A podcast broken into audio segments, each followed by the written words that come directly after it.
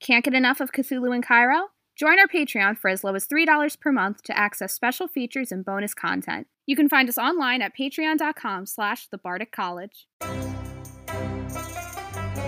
You're listening to a 7th edition Call of Cthulhu podcast titled Cthulhu in Cairo, brought to you by the Bardic College. Please remember to like, share, and subscribe to the show to receive notifications as our future episodes release. You can visit us on Facebook at the Bardic College. Viewer discretion is advised. Hello again, everyone, and welcome back to another episode of the Bardic College presents Cthulhu in Cairo. I'm Raz. I'll be your keeper this evening, and I'm joined by the whole team. And we have a pretty special episode for you because we have just encountered Arturo Giovanni. And as we left the team last time, they uh, Aveline had fought off Dr. Mafucci. Uh, she had been wounded and injured and was making her way back to the team that was holding off all the Il Familico uh, at Noemi's house, the estate on the island of Poveglia. And we were, we kind of were, we came back together and we did that episode. And there was a lot of dice crunching. If you're a role player, you know what that's like. So, what we thought we would do is take this episode and kind of give you the players' feelings, their thoughts, their impressions of the fight because I have to tell you, um, from my end, it was pretty epic, but it was a lot of numbers. So there were feelings that were going on in each player's head. There was a lot of texts flying that you didn't see or hear. I thought tonight we would take a chance and let the players kind of discuss it. And I'll go highlight stuff. Uh, we're not going to go, you know, step by step, but we are going to give the overall general feel of it so that you at home can can kind of get a more intimate look into a gaming group when something like a boss fight happens. So let's start off real quick with Aveline. So we talked about at the beginning of the episode, uh, you know, Dr. Mafucci fell. Uh, Aveline took that fateful shot as she was sinking in the the box that he had created underneath her with this lesser magic that I mean Arturo's magic was far more dangerous, but Mafucci's did very well. And as she's sinking, she chose not to try to you know, she was going to go down if she had to, and she had, took the shot. She killed him, and then she runs back. So Aveline, Kayla, how bad was Aveline at that point? I mean, you had taken some damage, you'd taken some wounds. Were you worried about her survival at that point, or did you were you pretty much feeling that job done? Now the rest of the team can handle the big stuff. She definitely felt in survival mode at that point because the big job of Aveline as a character and has always been is to be sneaky and cunning with her like stuff and her plans. Like literally she was down to 7 HP, less than half. She wasn't doing all that great. And I just clicked through some pages in my notebook, so forgive the page turning. Yeah, survival mode. She went into the bushes. She tried to hide.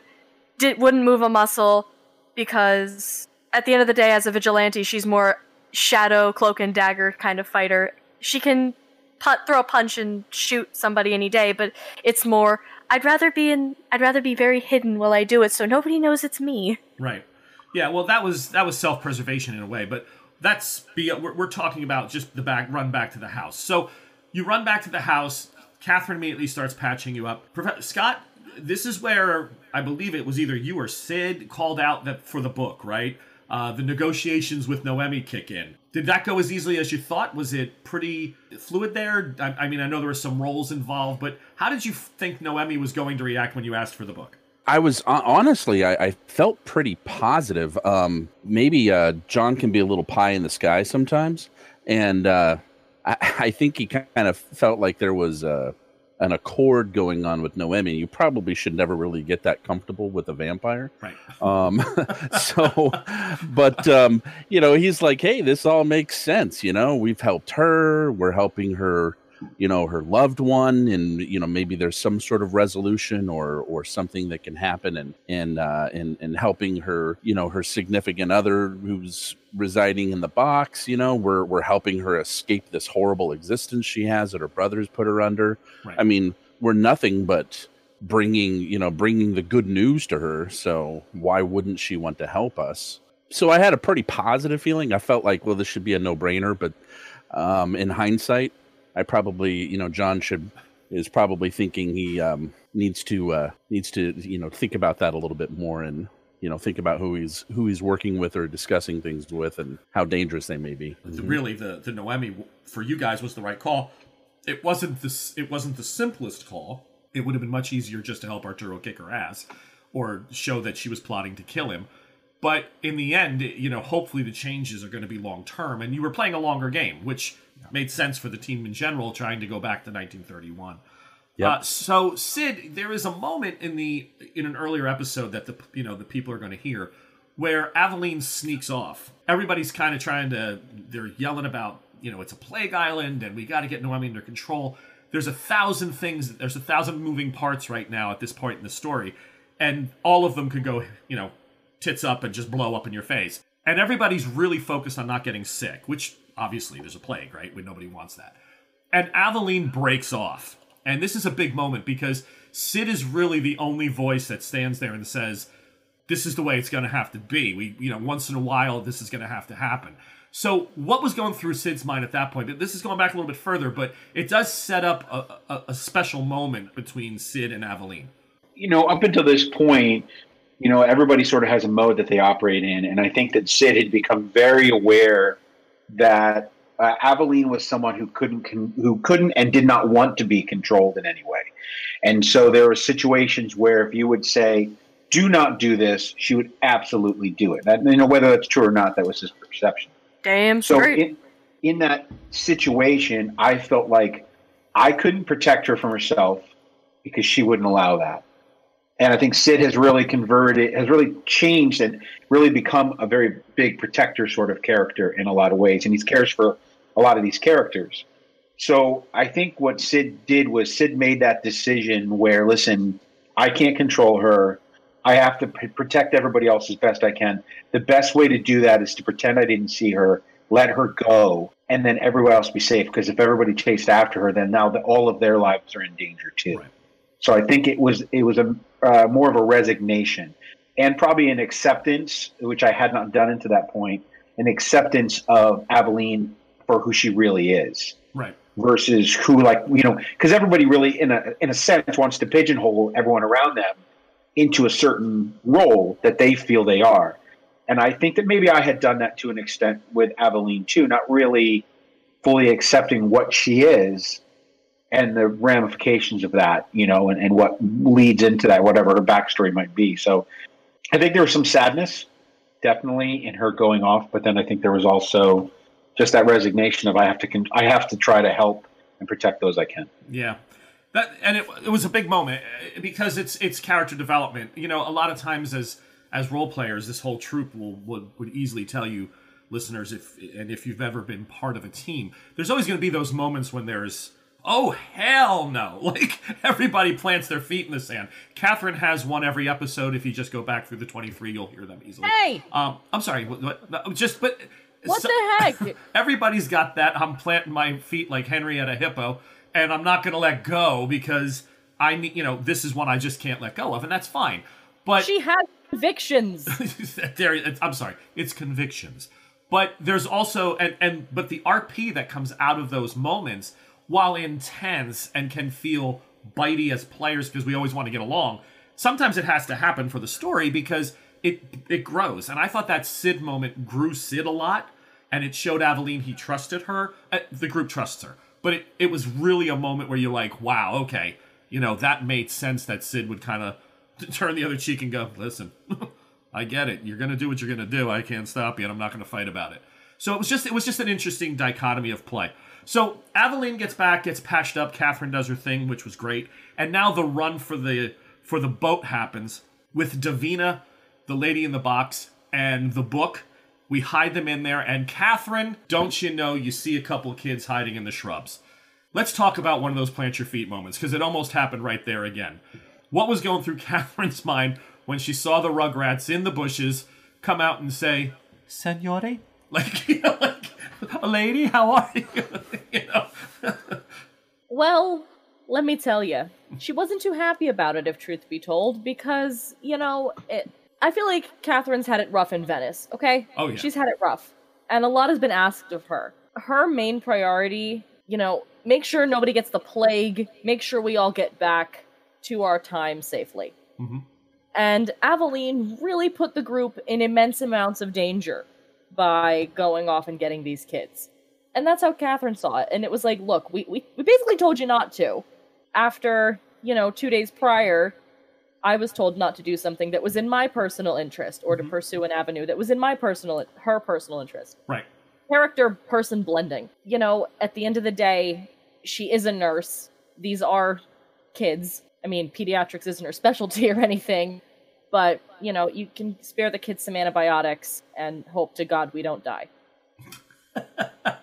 and hope to God we don't pay for that for the rest of our lives. So I get you. Yeah, there's um there, there are moments like that in the game, and we tend to you know at, for team dynamic sometimes decisions are made where you know we just got to move, we got to go, or we have to do this or that, and you you do. Everyone always hopes that you fall in line, and that's why plans are so religious religiously discussed prior to implementing them. And I think in RP groups, it's it's always a little bit unnerving when when one character does decide to you know zig when they should have zagged. But uh, I thought you played that really well. I thought the RP was interesting there. You still were being very much a Catherine, you know, worrying about your group, your team. These you know these kids are going to be dead by the time we get back. Yes, but to Aveline, it was just so important. Faye, so the team now runs down towards the docks, and sure enough, don't you see that the uh, you know the barge coming in, the barge with Arturo is getting fairly close. And if I re- the way I remember the whole thing playing out, I started asking where was everybody want to stand. You were not the first person to speak up, but you were the first person to climb a tree. What was going through Faye's mind? Well, I mean, let's think about it. It's Faye could get on any sort of higher ground or just have an excuse to climb a tree or just do something that's just a little bit wacky. She's going to do it. Um, but in that moment, you know, I was definitely thinking, I need to get up on higher ground. Like, obviously, Arturo is stronger than us, he's faster than us. Like, I need some sort of advantage. And Faye's really good at, she's very quick. Uh, she's very nimble, like she can get in and out of a place very quickly. So she was thinking, you know what? If I can go up this tree and if I can get a couple shots in and then swing like a monkey onto Arturo's back, then I can do that. and that was so even even in this terrible situation after being warned over and over again by the sister that he's a dangerous man that this is not a fight that's going to be easy loading guns you took to the tree to get close with this man that was still the ultimate Faye, Faye Dawson idea was I think I want to scrap a couple rounds with Mohammed Giovanni. I mean, what, what you know, you didn't think just Well, guns, look. guns, guns at that point. I was thinking guns, guns, guns, but Okay. you know, if he gets close or if I run out of ammo, then I need a plan B. Chokehold. And my plan B Is it was to swing. Was to swing like a monkey down. And I am so quick and I am so like agile and nimble. I could probably take him by surprise and do a little bit of damage, you know, before he throws me like a football. Right. After the fight, do you still feel that it would have been the right call to jump down, or you think staying up was good? I think that staying up where I was was a good idea. However, I wish that I had thought, and this is such a Faye thing to do, like just think a little bit more ahead, like how I could have helped more because I'm I'm a decent shot, but I'm not the best. However, I'm quick and I could have run to get something, Yeah. such as fire from the house that was set ablaze Right. oil, fire, you know, taking a stick with fire on it, thrown it at him. I think he would have liked that very much, but it would have done some damage. But I wish I just had a little bit more forethought. There you go. So, a couple. I want to just get a couple people's opinion on this, and this is give me like your best one-word answer for this. Noemi charges. I'm going to go right through the whole team on this one. Noemi charges Arturo, and she comes in and she she goes tries to give a couple, and all of a sudden he makes eye contact, and as she's running in, Faye holds her shot. She chooses not to shoot the first round. She held with her, like she was talking about. She has this really high dexterity maneuver, so uh, numbers. So she gets initiative every round. Like she's usually the first thing to go. And Faye chooses to hold for a moment, and then Arturo throws do- this a power that stops Noemi dead in her tracks. Just gonna go down the line. We'll start with Scott. Scott, one word. Thought went through your head. Noemi's been nullified, neutralized, not a part of the fight. What did you think at that moment? One word, Yeah. crap. okay. Aveline? I, I guess it would be kind of like a mesh of words of Holy moly, of that. All right. Catherine, one word to describe your feelings when Noemi stopped dead in her tracks and sat down like a puppy dog. Well, duck. that was two words. No, she hyphenated it. Faye? Typical. Typical. Wow, as a keeper, that hurts.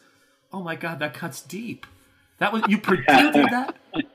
Bitch. I predicted that. I have been playing.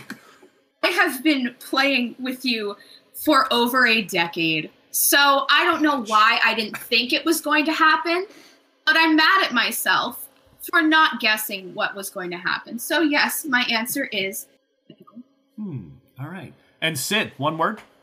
Deflated. Deflated. Flaccid. Deflated. Yeah, fla- fla- wow. Trying to keep this as family as possible. Oh, listen. I could tell you my one word, elation, but it but it didn't last. Elation. Lauren, what what were you gonna say? If I'm giving a more verbose answer, um, as the team mom, Catherine was really hoping, like, yay, we get to send the lesbian vampire after her brother, and she's gonna be really angry, and she's gonna take, she's gonna be the tank, and we'll just be the DPS. This is gonna be awesome.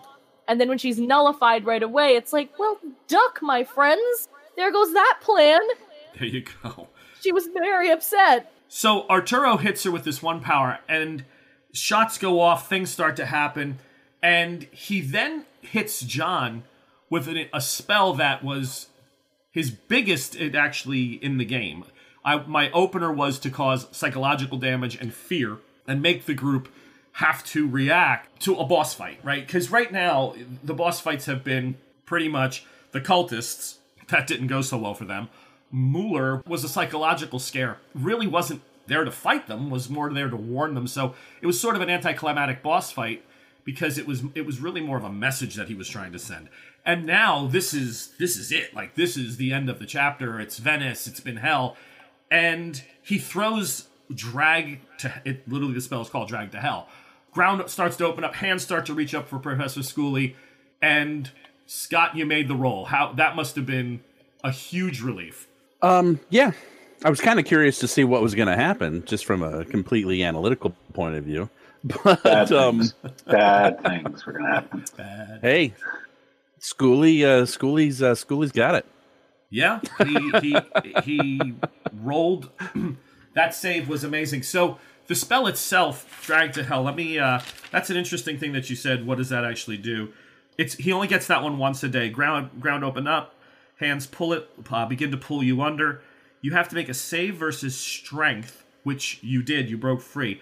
Should you fail that on the first round, you then have um, a minus twenty con check and should you and you're gonna have to take that three times as the hands are gripping and pulling at you if he gl- if he clutched you with the spell and if you failed any one of the three rolls you get pulled under so it was Into the underground yeah to the point where you're like suffocating. to the point where you're like dying. Yeah. Like it's Wow. and now for every person that joins in it adds to it adds to you being able to make the save but it's all crushing damage as you're being pulled under. So yeah it was it was you know it, you were on the ground because let's let's real talk about that just for a moment and then we'll go further.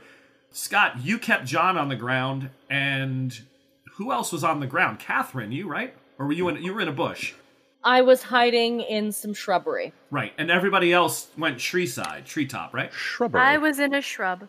Oh, Shrubbery. Aveline was in a shrub, so it was just six foot four Sid Poulter. It, so it was the mustache and Faye Dawson who decided to go sniper in Right. tree. Well, I, I was a Well, great. he did such a good job so in Germany. Right. I just wanted to see Sid tree. climb a tree. Oh yeah, me too. Is that kind of like Oh, like yeah. walking up a couple of steps on a stairway? You know, you're just like, hmm, now I'm in the tree. Well, it's like the gods must be crazy. The, the tree just slowly bends as the higher he gets. It just Yeah, right, right, right, right. I just like to I just like to imagine you have the tallest member of the team versus the shortest member of a team. You know, Faye and her five foot one glory just climbing up the tree like a spider monkey, and then you just have uh Sid up there just taking one step up, pulling and being like, Okay, we're here now. exactly. So so round two does not go well for Arturo. Uh, Noemi is still totally in his thrall. Nothing's happens. John has stepped out of the spell, and he's forced because of the barrage. This was a round where everybody seemed to be hitting really well. Faye went ahead and shot. People were pulling multiple times on the gun.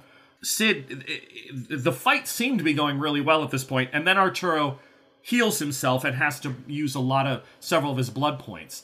Now, being a vampire player from the past, you realize there's a limited number that they have. As I tried to merge sort of the two systems for this part of the story, but when you saw him recoup a lot of that damage, again, Sid had just bolted. You know, everybody was blamming shots into him. Did you feel pretty good at that point, like you had control of the fight, uh, that you guys were already ahead of the curve because he was on a healing round, or did you feel like, oh crap, he can heal. This is not gonna. He's not gonna go down easy. Well, I knew that he could, you know, from playing Vampire the Masquerade, I knew that he had so many blood pool because I figured we are going to have the way you would mesh the two systems together. Uh, so, in a sense, you know, he would have a blood pool and then he could soak up a certain amount of damage by putting blood into that. But the way he was healing, seemingly as fast as we were doing damage, I got to be honest, I didn't feel good through that entire fight. That's part of the reason I went up the tree because I just thought they're they don't realize how bad this is going to be, and this could go. I was really surprised that not at least one person from our party didn't die. Yeah, I um, really thought I really thought at least one of us was going to die there because he was an extremely powerful vampire, and when I saw him yeah. soak up that much damage, I thought we're not going to take him down. No, the bullets the bullets that round were were massive. He had a natural. For those of you that don't play vampire, um, vampires have an ability to be able to soak a certain amount of damage every turn, like natural body armor. Just the fact that they're dead and their their body can just take these hits. Uh, they blew through that every shot almost, and they were just scoring number after number. And uh, I really had no choice but to go into a healing round for him. But it's funny because the team has that same situation happen in a round or two after that. So we head into the third round. Uh, a lot of damage. Arturo hit heal just be, just before. Faye shoots one other person went before him. I think it was Aveline or uh, whatever. They hit, and Arturo throws this thing called Sight of Soot. And the spell, it, it ended up hitting John, Catherine, and Aveline, the three on the ground. Aveline, unfortunately, got hit the hardest. Catherine and Scott's character, Professor John, only took it for two rounds, but it did limit what they could do. So this seemed to be when Arturo looked like he was going to turn the tables on them because Noemi was still down at this point. Um, Aveline, how did you feel when the sight of soot happened? Did, were you concerned for the safety of all those on the ground? Did you think this was going to be the big hit? Sight of soot kind of threw me for a loop because I was obviously uh, Aveline was hearing everything going down, like did going, "Come on, mate, just die" or something, and Catherine was going, "Nobody bleed to death." And all this other shit. And she's just trying to rub this black shit out of her eyes, and she's already like sore and achy and weak from the bloodletting. So it's not a good position to be in, but like she was worried, but and Aveline's first thought was I can't just shoot blind, so I just have to try and get this thing out of my face. But yeah, she was pretty scared. Yeah, that was a that was a situation where I thought uh, that spell had. It, the thing was, two of you had saved, uh, Aveline's the one who failed, so, but her role on the fail wasn't so bad that she ended up getting hit harder. It, it kind of balanced out. So it was a couple of rounds where people were having a hard time seeing. Uh, stuff still happened. Pretty insignificant that round though. But now bullets are starting to come down. Arturo's hit a few more times. People are starting to get to the point where they're, you know, because of the multiple pulls of the trigger, all kinds of stuff was happening. Faye, this is when you notice the Il Familico coming from the burning pit and running up the beach. This is the point where it all starts to, you know, you're like, you have this decision to make. And it was a tough one. Do I stop the Il Familico from getting into hand to hand with Professor John and Catherine, who's on the ground near where they're approaching from? And they were brandishing weapons. There was two of them. No, they're not tough and everything, but tough enough that if they get in there, they could hurt. You decided to fire at the Il Familico and forego on Arturo that round. Why the call? What what went through your head? So my thought was was the first one to notice, and I was probably going to be the only one to notice until they got down there. Um, and I knew that you know Aveline was already hurt so badly, she needed time to heal, and she she couldn't see either. And I figured that with everybody firing on Arturo, they could probably do without me for one round and I decided to try to take out the Il Familico. And I succeeded. I was able to get them both. Yeah, you did. and it, it was just you know it came in where Faye just she's impulsive and sometimes that works out in everyone's favor because she just in a split second was like all right let's time to go after them like I'm the one that can see them I'm going to be the one that takes them down and it worked out The next thing that happens, and I want to address this one to Scott. The next thing that happens is our Noemi breaks out of it, right? She she becomes alert again, uh, and I think that was um, Sid. Didn't you take a shot at Noemi to kind of, or Catherine did? I'm sorry, Catherine took a shot Catherine at did, Noemi yeah. and kind of gave her an, an ouchie in the in the ass, trying to wake her up. She burned some bullets there. Catherine, before I go to before I go to Scott on this, your whole plan was to try to break this mental hold he had where I mean, it must have been exciting when it worked because I hadn't predicted anybody was going to shoot Noemi, so that was an interesting move. My whole again i wanted noemi to take a lot of damage and deal a lot of damage and she took it. She wasn't dealing it and i'm like noemi come on. Like this is ridiculous. Show up girl. So Represent. i represent. This is so I, Venice. cap- so I capped her in the ass to try and make her mad. Well, it, it definitely woke her up. it worked. So keeper i have a question. Yeah, How did you feel when Faye capped two Ilfamilico at 100 yards, point blank in the head when she's not a wow, good shot? it was not hundred yards. It was it was I'm, jo- I'm, yeah. I'm joking. I'm just. the the first shot was a crit, and it wasn't a crit. I mean, it was a a natural crit, so it was full damage of the gun. So the full damage on her gun is twelve, I believe.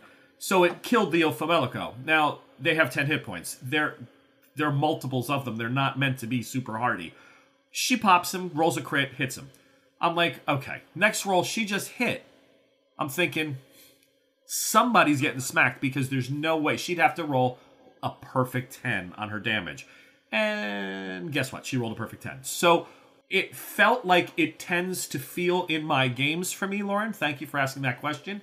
It tend to feel like, oh, you write these really great stories and you can't ever hurt anybody. So it's it's just this because in in Cthulhu especially like in D&D we would just call this an epic boss fight everyone high five and as a as a dungeon master you feel like you challenged the team you scared the team good going you did your job in Cthulhu you're telling a story of madness death chaos beyond the cosmos it's it's supposed to be these terrible events and I, I just know that the some of the keepers we've interviewed, they're going to keep listening to Cthulhu in Cairo. I'm waiting for the text message. Why can't you kill people? I'm, I'm I don't know. I, I, I roll like shit. I mean, I had Arturo in a later round dead to rights with Schoolie on an 80 melee attack, and I rolled an 88. I don't know. It just happens. but enough of what could have been. So this round, Scott, you uh you are blinded, so you have some re- uh, restrictions to shooting, and the gun jams. And Yep. this is this is the one where you had to give up the entire round, clearing chambers and not doing damage. And as you were doing that, Arturo gives Noemi the beating of her life. You watched his physical hand-to-hand combat skills. What was going through Schoolie's head at that moment? I, I mean, from a from a game standpoint, it was it was fortuitous that I, my my gun jammed then because I took the last round of my uh, my uh, soot face Right. of not being able to see anything and cleared the uh, cleared the jam out of the gun. You know, definitely handling my weapon. But when he laid into Noemi, oh my goodness, that was just disgusting. You know, just like like like you described, I believe, as Maw just opened up and just basically just gored on into her face Yeah. uh, just basically tearing her apart. It was uh, it was shocking. And standing on the ground, you know, Schoolie was on the ground. Everybody's Right. talked about trees and this and that and everything. I I was at least expecting Noemi to be able to. You know, maybe not take him out. Yeah, I didn't. You know, he's obviously more powerful, but be able to stand there a little toe to toe and us as support. so he wanted to be like close to to sort of give her backup. You know Yeah. um, is what he was thinking. When she went down fast and hard, yeah, he felt a little exposed. Yeah, the three of the the three on the ground um, definitely had to be feeling that the train's coming. Sid, this was this was a round where you had a couple of uh, big hits as well with the gun, uh, but then your gun jams subsequently after that, and you had a, a round of clearing to do. So with Noemi going down the way she did, I you were the one who's mentioned to me both off air and in on the show right now that you were prepared for this fight to go beyond, to be big, uh, to be crippling or, or very damaging. The the Noemi scene, how did that play on Sid's head? I mean, where were where were you as a player thinking, and what was Sid go, going through Sid's mind? When he dove on top of her and then basically started eating her face off, Yeah, two things went through my mind that we had seriously underestimated how evil he was, ooh, the level of hate that he had because that's his sister that he's doing this to, and he's literally chewing her face off. right, So there's that thought, and the other thought was, "Holy Christ on a cracker!" Schoolie's on the ground, Abby's on the ground, Kate's on the ground. He's going to be on them next, and what are we going to be able to do to stop them when this woman, who we thought would at least be able to keep his attention while we added additional damage, could do nothing? I mean, I mean, I realized pretty quickly that he was keeping her a lot weaker than we realized right. and so that was causing a lot of the problems that she had but still it was really hard not to feel really really worried about i was most worried about scott because i think scott was closest. Closest and i knew exposed, that yeah. if he he had all these other disciplines i figured there's probably a good chance he might have celerity. So that which meant that he could have been on any one of them on the ground before they would have a chance to get away. And good god what is he going to do to them? And that just sort of like i said in my mind at least one of us was going to die because i just knew that we were going against something that while unknown and i think in cthulhu there's there's really a lot of unknown. With having played vampire and having known how powerful they are basically they threw human beings around like rag dolls. So if he was doing that to noemi what was he going to do to professor schoolie what was he was he going to do to aveline or, or or kate you know? Right, and you brought up a point that was sort of hinted at um, in the history of Poveglia and how he was taking some people off of the docks uh, in earlier episodes, and they were seemingly healthy people. Uh, the Il Famelico were only giving Noemi just enough blood to survive. They were letting her go all the way down, keeping her in a state of control. Because if she was fully vested and her blood points were all there, she would go out on a raucous and start whipping these guys left and right. So Arturo exiled her to this island with the instructions of the Il Famelico to keep her in a state of almost, you know, frenzy, like blood frenzy, like I gotta feed. So they would feed her very little bits. They'd bleed somebody out enough and then send her to the house with only a few blood points or a little bit of blood left in their body, and she would devour them, but then they'd wait a long time to do it again. So she was really not in in fair health when the fight went off, which was to his advantage.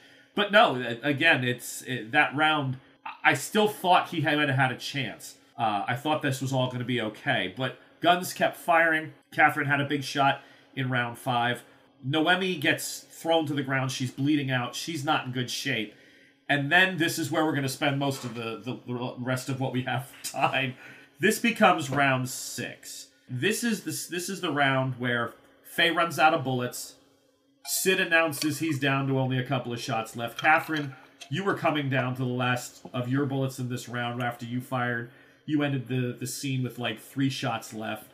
And folks at home, they had unloaded clips, right? I mean, at this point, guys, how many of you had actually been through at least one or two clips? Everybody, right? Except for Faye. Faye had to reload on a revolver. So we're looking I at did. the story was that they could only bring so much munitions back in the ma- the bag that was made to go through time with them. They can only fit so many things. So everybody brought a limited amount of resources and ammo, and that was really to build the tension and make it so they had to, you know, thankfully they saved as much as they did. But now resources are becoming scarce. Like Faye's taking her last shots. It's I'm out. and Faye jumps down from the tree, and this is where Faye, you said something earlier about going for oil. What what was sort of your plan for Faye at that point if things were going to continue? I have a very high movement rate. And I thought that because I knew that we were running out of bullets and I didn't know, you know, Arturo looked like he was getting weaker and that we were taking a toll on him, but I didn't know how much um, more damage we could do. So I was in my head thinking, okay, what is something on this, on either my person or on this island that I could get to quickly that could hurt him? And then I had like big, a big brain moment where I went, fire, oil and fire. So I decided to try to run back to the house, which I could have made it. Um, my move rate is nine, so I could have gotten there and back within a fairly About good amount of turns, time. Four turns, yeah. Yeah. Um, however, uh, Arturo had other plans for me. What were they, Faye? Um, he shot a spell at me, and I don't remember what Curse it of the Striga. did. Yeah, it Yeah, it hurt like limbs. hell. Yeah, he was Yeah, trying he to did a pretty good job. he was trying to cripple limbs uh, and contort you and bend you and make you look like an old haggard crone. But again, saving throw made it, so you were in some agony through turn five. But as turn six entered, you had pretty much brushed off a lot of the spell. Uh, so that was great. Another big roll was necessary. You made the roll. You know, you these pulp Cthulhu characters are definitely hardier than a regular Cthulhu gang. Probably we would have lost at least two or three investigators with, well, maybe with the hit points that they had. Uh, but this is this is the round where so Faye empties the gun. The the curse of the Striga is coming off. Arturo makes base contact with John Schooley. So now Arturo has the way he had to fight was it was two hands, and if both clenched and he was able to succeed with his melee attack, he would come in with the big bite that he did to his sister. He only grabbed John with one hand, and when I went for roll the damage, I think it was two or three points. It was it was a It was fairly minor. It was fairly Yeah. minor. But when he got to you, John uh, Scott, you were like, "This is the one." Yeah, I, I think John, uh, when he saw him coming for him, was basically like, you know, we we have we've put a lot of effort into damaging this this this monster so far that this is it, and if he was going to get in close, at least John would die, shoot, you know, shooting him with as many bullets as he possibly could. Oh yeah, I mean everybody was. I I can honestly say that nobody held back at that this through this fight. Like Aveline, so you pull the trigger six times and hit him four out of six with three criticals. Yes. So besides the happy dance, what else? How, how I mean, those rolls happen obviously, but, but they happen. Why don't, as a player who's also never had that happen, could you share with me the euphoria rolling Oh. somebody else's dice or a dice on an app or whatever you're using? Um, I don't know if you sit there and, and pass them over candles, you feed them salami. I don't know what it is, but what do you? How did you feel at that moment? Because I can tell you, I've never rolled three crits out of four rolls, and if it if I if any ones I can remember were ones. I think I've done three ones in a row. That I believe has happened. Uh, but Oh uh, my. yeah. So what was going on? How how it, walk me through that those shots?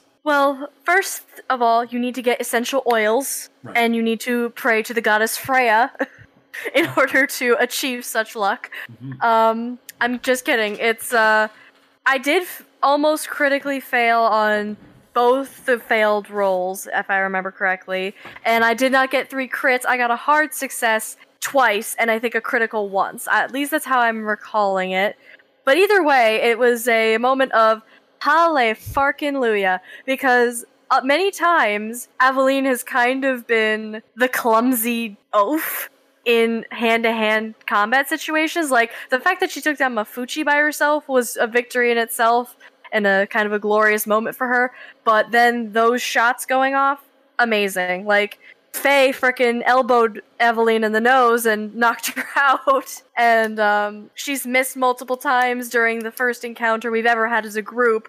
Uh, I couldn't wrestle a gun away from a criminal, and I just ended up being table girl. But So you're was a nice moment. Going back to episode two. Um, Yep. This is like episode thirty-six, and Yep. you're still a little bit concerned about didn't wrestle the gun girl. and face slapping you on the nose with a rolled newspaper. Aveline sees every mistake as a learning experience, but she will always be the harshest critic of herself. And Okay. like, you know that you know those monks who used to flog themselves to recreate Christ's pain. That's what she does. It's like, God damn it, that table. God dang it, Faye would not let go, and she wanted to sacrifice herself, and then punched me. Uh, Catherine getting off the killing shot on that one zealot in episode like five. She will always remember those, and it's only the she. This is like her first epic hallelujah moment. Speaking of flagellants, I'm going to go down that road before we roll the next big game up uh, for dice. Uh, the fight in the Himalayas, or wherever we go next with the boss fight, I will be doing a flagellants offering prior to that, so hopefully it'll help me. Arturo misses. He only has the one hand. He's kind of holding Schooley by the shoulder.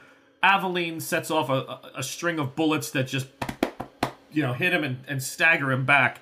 And then, wouldn't you know it, who out from the bushes, you know, sends out her small golden pistol like, you know, Scaramanga from James Bond at the at the bottoms up club and takes the single shot and pulls the trigger.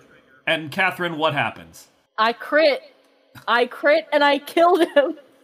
Catherine the Lethal Ross. She'll heal your wounds and give you some. Kills Arturo Giovanni. It was a good moment. Was it?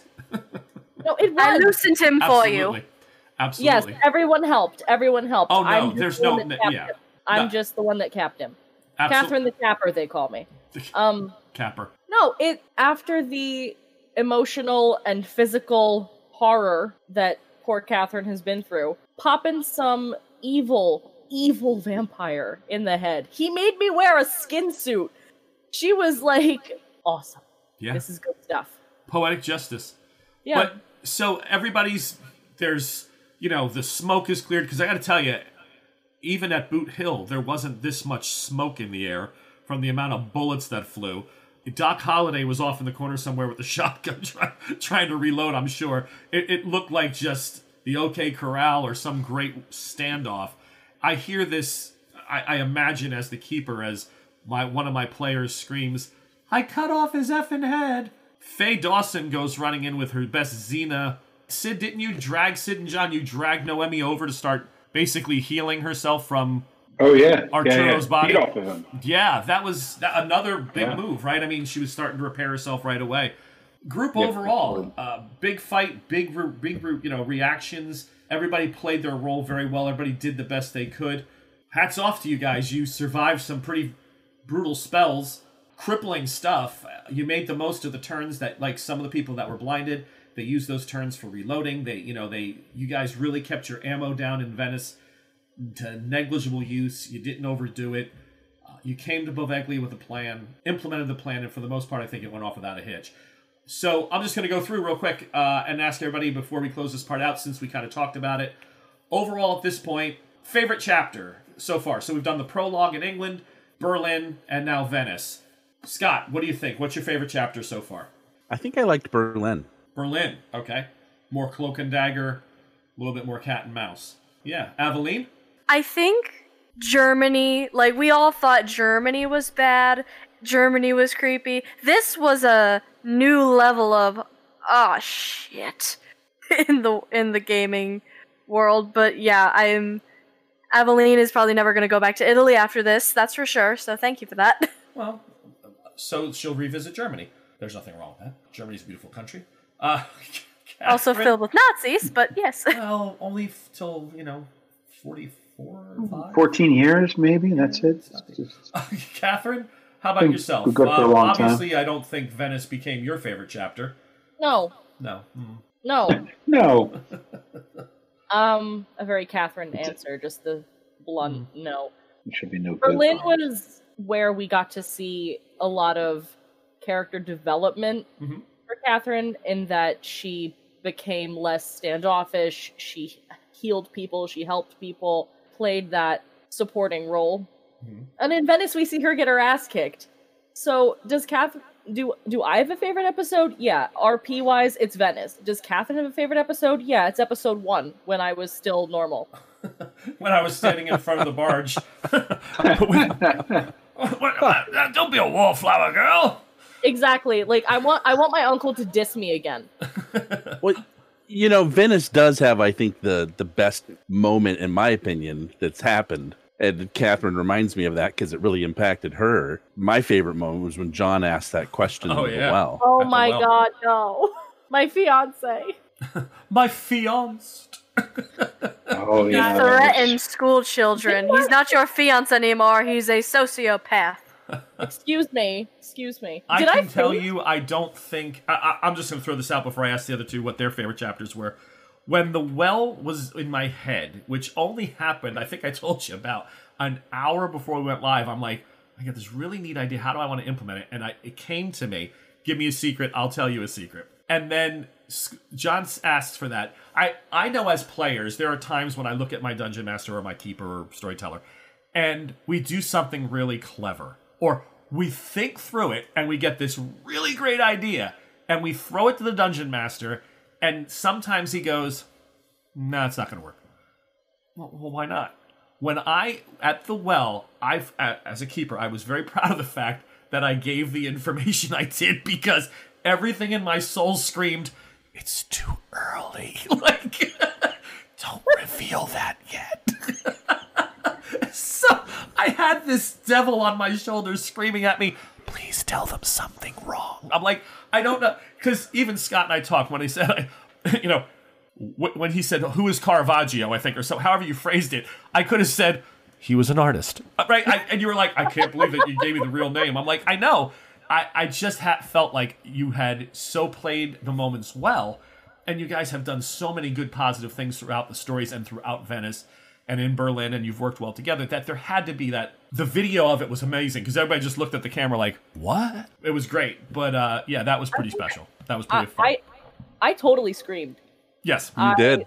lost my shit. And didn't catherine faint our stalwart sturdy as old boots woman? I don't know. I think I she think- has to be pulled away from there. I, I maybe. I Maybe may have did. fainted or collapsed. I think it was a collapse I think I carried her away. I carried think her down to right. the docks. It was it was a lot yeah venice she has been i think you put her on your oh. back and she screamed on concord right on concord Oh my I, I, god! I seem to keep having to carry her places. I don't know what's going on. she hates I, to walk you know i it's the it's the uncomfortable shoes of right the time so You know what? I think everybody here has been carried by Sid at least once. John, it's your turn. so no, John's going to carry My me. turn. My turn to carry Sid. Sure. so No, in the- Yes. in the himalayas me. Keeper I'll weep gently into his shoulder. Hold me, big boy. Hold me tight. keeper yeah i will give you Call, call me your gingerbread man. I will give you money. Whoa. taste my candy buttons Round Wow. This is this has gone somewhere. But Yes. keeper, I will give you money, money or pizza or something. Mm. My my undying love, which you already have because you're my dad. But um, if you in the Himalayas for some reason make Sid hoist Schoolie, Oh, Jesus Christ. Hoist. Hoist. So, so Faye, what was your favorite chapter so far in the story? I, I have a feeling it's not Berlin. Um, well, I was thinking about it, and you know, at first I was thinking like, screw Berlin. Berlin hurt me so bad, but Berlin made me grow. I was able to explore Faye's character a lot because you know she had never. She's gotten into some pretty dicey situations, but never like that. Right. She's never been kidnapped before. She's never been Shot. you know, brutally attacked. Yeah, never been shot, never been brutally attacked within an Drugged. inch of her life. Yeah, it's thank you for bringing all that up. Um, you know, I really, I really enjoyed um, Venice, and I mean, there was a lot of stuff that happened to Faye in Venice too. But I think that growth-wise, I think that Berlin was probably the best because it kind of pushed me to really figure out like how Faye would interact with a scene like that. And um, you know, she she stuck to her gun. She didn't give anything up. She was thinking, I have the power. They might think I don't have any power here, but I have power in that I'm not going to reveal anything that I don't want to reveal. Right. And if, you know, I go down, I go down, but at least the people I came here with aren't going to go down. Yeah, there's been two big So- Melinda moments for me uh, in in this game and then in Hellfire Nights, uh, which is a gratuitous plug. In this game, I love Faye when she's uh, she's at the hotel. She wakes up, Aveline's not there, and the first thing she does, just sort of to get even, is she rummages through her luggage. Like, I'll show you, and she starts tearing the luggage apart. I thought that was total Faye. Like, I'll show you to leave me here half out of my mind and not know where you are and make me You know- I resented that. I was looking for a hairbrush. You were trying to find oh, Yeah. dirt on me. Oh yeah, well, you know what? I resented being drugged and left in some god knows what town in Germany. You would have Germany. insisted to come back with me, woman. Such I would- caring, such love. I would have thought about it, and I probably would have stayed. That's Okay. a it was for your own good statement. Exactly. And the other one Yeah. is if you do listen to the other show at all, there's a scene called The Great Shushing. Uh, I believe it's in episode five or six. That is a total Mel moment. So if you'd like to know a little bit more about Melinda and who she is in real life, just listen to The Great Shushing. Uh, you can't miss it. It's, it's, it's clearly it's clearly pointed out in the episode, and the other player has t- texted me about ten times uh, how he's forgiven the shush, but that was her free shushing. Like I'm not going to take another shushing. So so Joel with Sid. Um, Sid, you you're an Egypt file. You love Egypt. I know all that. You love the concept of Cairo coming up and the things going on. But so Oh, far, yeah. prologue, Berlin, Venice. What what's hit Sid the most, or where have you as a player enjoyed it the most? I, I think as far as the campaign goes, I like Germany the best and, and Berlin because that's where we went from a group of people who were sort of on an adventure together to being becoming a team of people who cared about each other and had each other's backs. A lot happened in Germany that caused that to happen. And um, I think the only person who had that level of growth after that was um, I think Aveline had a tremendous amount of growth at the very end of that episode, and definitely um, through this episode and the things that she did in 1349. I think that was her great growth moment, where we really understand where she's coming from Right. uh, in a lot of ways with the children and everything. But for the most part, for me, I really liked how everybody started to gel and started to really work together and care about where we were going and, and how we all made out. How everybody came ar- around Faye when Faye went through what she went through, and that horrible keeper and the things he did to her was just brutal. Just brutal. So one of the things about Berlin, Joel, and I wanted to touch on this was you were finalizing thoughts. We had left several people in the dark about your fate for ooh seven, eight days, I think, because Yeah. um, Yeah. they didn't know. And we, you had actually gone ahead and made a comment that you had rolled another character, uh, which made a Yeah, Otto. Yeah, yeah, Otto. Otto. the, the, that is the exact moment you're talking about, like things like that when he comes through the door and the team reacts. You know, in Stuttgart, and they're like, "Oh my God, it's you know Sid's alive." But I mean, the players kind of had a hunch by then, but the the characters themselves seeing him and and the idea that when Aveline goes out, you know, and she comes back in the morning, uh, there's a scene in Venice where she just grabs some fruit and it's like, what's wrong with Catherine? Uh, spoke to a well, told the secret, didn't like the answer. Oh, okay. Kind of goes. She walks through through the dining room Right. and goes to bed because she's been out all night trying to find you know answers to Catherine's problems. It's like Catherine had a meltdown, talked to a well, things didn't go. You know, things were all screwed up. Oh, okay. Walks away. Um, but it, it's that camaraderie you're talking about. Like in the prologue, like you said, five unique individuals thrust together to a problem. But in Berlin, they became a team. And I agree. I think that's the the the, the special part of Berlin with the story that you guys have helped me create. That's where everybody starts to say, "Oh, here's the cadre. Here's the group." And in Venice, it showed. I mean, just the concern for one another, checking up on people. You know, the stuff that happened with Faye, with her half sister, and you know this this woman uh, that's come into her life, and all these Whore. things. whore, I hear screamed in the background. Thank you, Catherine. Um, the whore. But uh, yeah, it's it was a growth period in Berlin, and this is more. You know, Venice is far more of the the darker Cthulian cult angle. So, uh, but it'll be interesting to see where we go after this. But players, uh, my hats off to all of you. It was an amazing, amazing fight, you guys. Dice were with you. The fates have guided you so far. It's it was a great thing. I I made Arturo super tough. If it wasn't for good dice rolls, we were definitely going to have somebody go down. I, I knew it was going to be a major fight, but it had to be because Venice was such a big chapter. Uh, I'm glad you all survived it. It's a lot of fun. I'm, I'm hoping it's made for great radio. Thank you all for doing this. Um, Sid, Faye, Catherine, Aveline, John. Like I said, can't run this, can't do it without you guys. You're the voices that people tune in every week to hear. Folks at home listening, we're going to have one more or roughly uh, episode to close out Venice and do some things that the players wanted to do before jumping back through time, which we're going to record right now for you.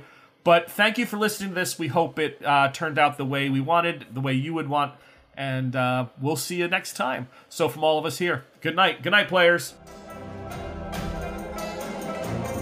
Thanks for listening to this episode of Cthulhu in Cairo. You can like, share, and subscribe to us wherever you get your podcasts. The music you're listening to is Return of the Mummy by the great Kevin MacLeod. Join us next time to see where our intrepid explorers find themselves next.